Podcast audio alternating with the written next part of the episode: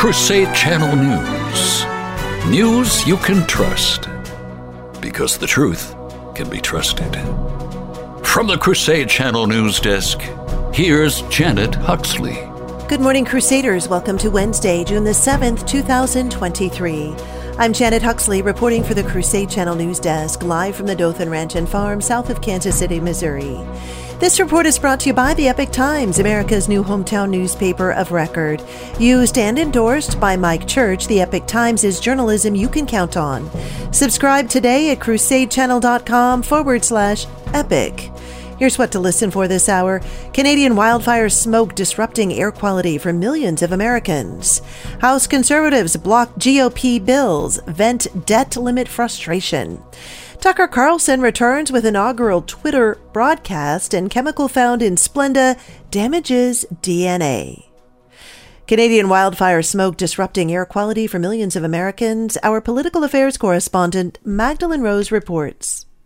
The air quality in the New England states may be unhealthy for millions of Americans right now, especially for those with underlying medical conditions due to a surge in Canadian wildfires in Quebec and northern Ontario, according to a recent in- Environmental Protection Agency press release. It remains to be seen what the Biden administration's reaction to the wildfires that could be hurting New England states will be in the coming days. For the Crusade Channel, I'm political affairs correspondent Magdalene Rose. House conservatives staged a mini revolt on Tuesday in retaliation for Speaker Kevin McCarthy's leadership on last week's vote to raise the debt ceiling.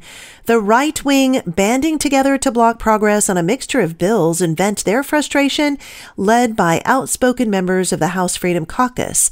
That's a group of about a dozen Republicans who broke with their party on an otherwise routine procedural vote that threw the day's schedule and the rest of the week into disarray. It's the first such procedural rule vote to fail in nearly two decades. The group is among some of the same conservative Republicans who tried to stop the debt ceiling bill from advancing last week and who then threatened to try to oust McCarthy after passage of the debt ceiling package that Joe Biden signed into law. Short of taking that step, they have demanded a meeting with McCarthy, leaving it unclear how the standoff will be resolved. Tucker Carlson made his long awaited return to the public arena Tuesday with a 6 p.m. Eastern Time debut of Tucker on Twitter. His first episode, just over 10 minutes long, featured just monologue style remarks. In his maiden broadcast, Carlson recently let go by Fox News, despite his high sky ratings and viewer appeal excoriated media narratives on Ukraine and Russia, writes Newsmax. And he denounced the lack of mainstream media's concern for whistleblowers' allegation of alien remains being found and kept from the public. As of today, we have come to Twitter, which we hope will be the shortwave radio under the blanket, Carlson said, referring to the 1970s Russian media control efforts. We're told there are no gatekeepers here. Our quote of the day Peacefully do at each moment what at that moment ought to be done. If we do what each moment requires, we will eventually complete God's plan, whatever it is. We can trust God to take care of the master plan when we take care of the details. St. Catherine Drexel. And coming up, our saint of the day, a 12th century gentle abbot who is merciful in judgment. You're listening to Crusade Channel News.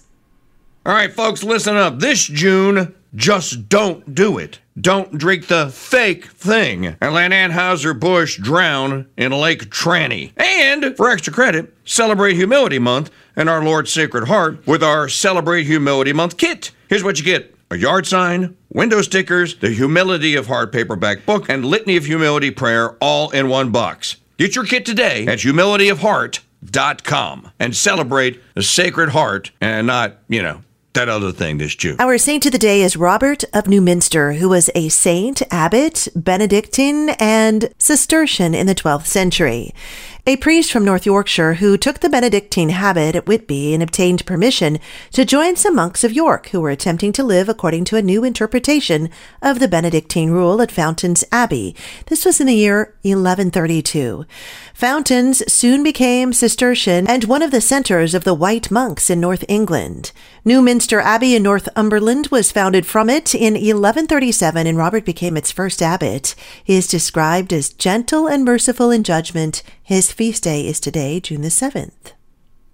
America's favorite artificial sweetener could have some bitter health effects, including damage to your DNA, according to the New York Post. Splenda is the brand name for sucralose, often added to diet sodas, baked goods, chewing gum, gelatins, and frozen desserts. It's even found in drug products like Tylenol, Pepcid, and cold and flu medicines. Splenda is 600 times sweeter than sugar and is the best selling artificial sweetener in America, with sales roughly double those of its nearest rival, Sweet and Low. But sucralose has been found to be genotoxic, which means it breaks apart the DNA and chromosomes and can lead to cancer, according to new research published in the Journal of Toxicology and Environmental Health. In the human body, sucralose breaks down into a compound called sucralose 6 acetate, which can damage the lining of the intestine. Send me your tips to janet at crusadechannel.com and stay tuned to the Crusade Channel with live breaking news updates all day and the best live talk radio anywhere. Up next, the Mike Church Show continues.